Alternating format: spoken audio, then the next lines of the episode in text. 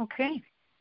So we just had yesterday the amazing, unbelievable miracle of Kriyat Yam Suf, of the splitting of the sea, where the Jews have Pharaoh's entire army behind them and a sea in front of them, and they're in the middle, and it's like it's death or death. And then they walk into that water, led by Nachshon ben Aminadav, believing that what God said is exactly what's going to happen. He didn't take them out of the desert to out of Egypt to let them die in the desert. He said he's giving them the Torah, and they have to walk to get that Torah. And he walked. And he walked and he walked, it says in the Midrash, until the water was up to his nostrils, and then it split. Some say he went in with his entire tribe of Judah, of Yehuda. Some say he went in alone. But definitely believing in God and saying, if God said he's bringing us to the Torah, he didn't take us out of Egypt for us to die here now. So we just have to function and do what God wants, which is keep walking. Not pray, not fight, not surrender, not suicide, keep walking, which is a timeless lesson for all of us. And then the, the water split into the 13 roads, 12 roads for each of the tribes.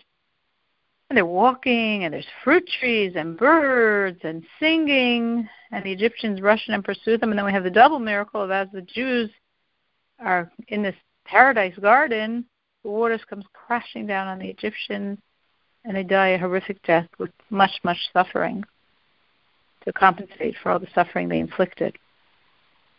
And when the Jews come out and they see the bodies of the dead Egyptians, they burst into this song of praise of God, the men and then the women singing and dancing and tambourines, because the women, of course, knew God was going to make miracles for them and were ready. They had their tambourines. Interesting. I, I saw a steer clip of an Egyptian archaeological study that was looking for one thing, and what they actually found, as they determined, must be the Egyptian army that sank in the sea. And they, they say they, the only way to explain it is like an entire army is in the water, but we see remnants of every part of the army except the boats. How did they get into the sea? And they say it must be that that biblical story that we took as a, a a fairy tale, but as a you know not literally to be understood story, actually was a literal truth. Because how would an entire army, the remains that have lasted in the waters for over 3,000 years, be here, everything but the boat? The waters must have come on them. So that was yesterday. And now the Jews continue to travel. They didn't really want to leave that area because the Egyptians had so much jewels on their chariots and weapons and horses, and they gathered more spoils there than they actually took out of Egypt. But Moses kept them moving. We're going to get to Torah. So, verse 27, they arrived at Elim, and there were 12 springs of water and 70 date palms. They encamped there by the water. And Rashi explains that the 12 springs of water was corresponding to the 12 tribes. God prepared for each tribe its own spring of water and the 70 date palms were corresponding to the 70 elders. Next verse, they journeyed from Elim, and the entire assembly of the children of Israel arrived at the wilderness of Sin, which is between Elim and Sinai, on the 15th day of the second month from their departure from the land of Egypt. Meaning, they left Egypt on the 15th of Nisan, and an entire month later, on the 15th of the next month, Iyar, is when they arrived in Midbar Sin.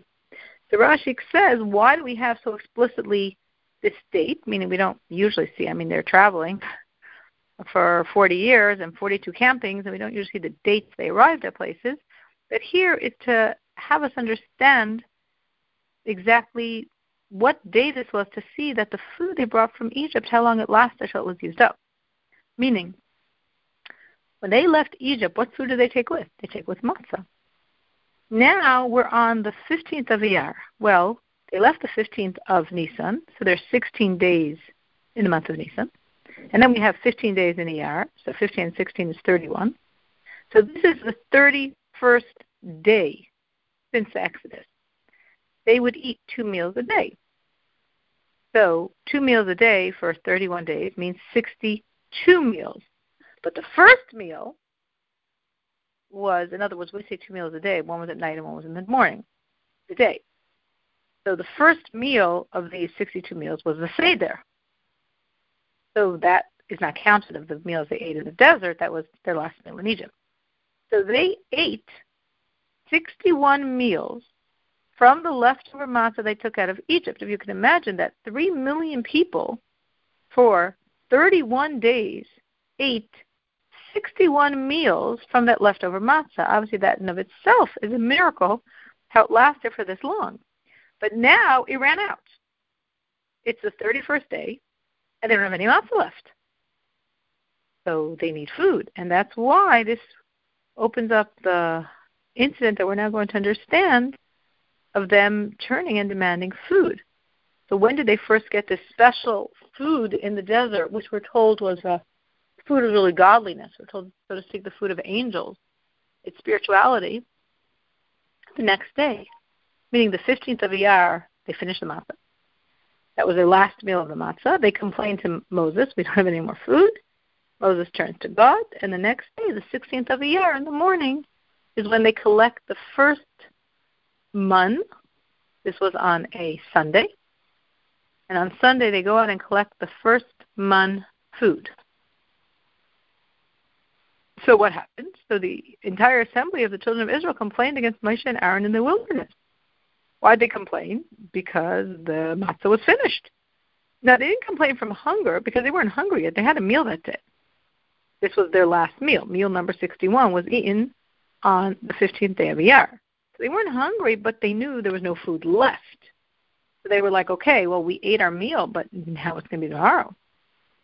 So therefore they complain. there's no food, we're in a desert. What are three million people going to do? So the children of Israel said to Moses and Aaron, if only we would have died by the hand of God in the land of Egypt, as we sat by the pot of meat, when we ate bread to fullness. You took us out to this wilderness to kill the entire congregation by famine. So there's a long Rashi here looking at the grammatical construction of only we would have died, explaining that it's in a verbal form, though the construction is not the typical one. And God said to Moses, Behold, I shall rain down for you food from heaven. Let the people go out and pick each day the matter on its day, that I might test him, whether he'll follow my Torah or not. So, what does it mean each day, the amount of that day? Because each person on that day can gather the food for that day. The mun, this was the basic challenge of the mun, is you couldn't leave over food. If you did, it got wormed and rotten and would, so self-destruct. Because God wanted to give you 40 years of living with belief in Him so literally, on such a realistic plane, that every night you go to sleep and there's no food in the house, in the tent, in the whole camp of 3 million people. And you're okay, you're calm, you're relaxed, because, you know, tomorrow God's going to send again. So for that reason, to inculcate in the Jewish people this absolute, firm, steadfast belief in God, this was the essence test of the mun. that there was food for that day, but there was no food for the next day. And don't worry, because God every day provides. Now, Rashi says the test, what is this test of the mun? If you're going to follow my Torah, if you'll keep the commandments dependent on the mun. One, as we just explained, to not leave over. Leaving over was against God's will because it sort of defeated the whole point of the test and that's why God made sure it wormed and rotted, so there'd be no point in leaving over. And not going out on the Sabbath to gather. In other words, this will prove that they can keep God's laws, the laws of Torah. And it shall be that on the sixth day, now this is the Jewish people do not know this yet. God is saying this to Moses. Moses does not give over these details, as we'll see, to the Jewish people. It shall be that on the sixth day when they prepare what they will bring, and it will be double what they pick every day. It will be double, meaning every day for each person, no matter how much you gathered, if you were very industrious and, you know, ambitious, then you gathered a lot, or if you're very lazy and gathered very little, in the end, another one of the many miracles of the mun, there were many, many miracles with the mun, and one a very overt one was when you came back to your tent, no matter how much ambitious or how lazy you were, there was exactly the right food per person for the people in your tent. One omer of mun per person. And this was one of the many miracles of the mun. On Friday, when the Jews went out and had the same headspace of what they thought they were gathering, which by now I guess they know there's no point in gathering more, though you might decide to be lazy and gather less. But when they came back to their tents and they measured, there was a double portion. There was two omers for each person. Because here, and this is the only time they were supposed to save, because they did not gather on the Sabbath. So the food on Friday was one omer for Fridays and one omer for Shabbos, for the Sabbath. So it was double. Rashi explains it was twice as much as what they would normally gather the other days of the week. Okay, so this is what God told Moses and Aaron. They did not tell all this to the Jews. Now, as we'll see, when it comes to the Sabbath situation, the Jews have no clue. They're very surprised. So Moses and Aaron said to the children of Israel, In the evening you will know that God took you out of the land of Egypt. What does he mean by in the evening? Rashi says, toward evening you'll know that God took you out of the land of Egypt, meaning you're saying, Oh, Moses and Aaron, you took us out. And why did you take us out? And you took us out that we should die in the desert. We didn't take you out. God took you out. And how do you know God took you out? Because God in the evening is going to send the slub, a special type of very, very fat meat of a bird, very, very fat, that will fly down and you'll be able to gather all this meat every evening. In the morning you'll see the glory of God, that He has heard your complaints against God. For what are we that you can say complaints against us? I mean, it's not us. This is nothing to do with us. This is all God. So in the morning you'll see the glory of God. Meaning, we're not here talking about the clouds of glory. Means in, in the evening you'll know that he's giving you meat. But the meat isn't being given as graciously because you ask, you're asking for it improperly.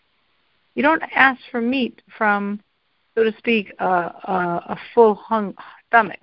Meaning, if someone if they're hungry and they're saying we need bread, that's a legitimate request. Of course, they shouldn't they shouldn't be expressing it as um, aggressively with as much complaint.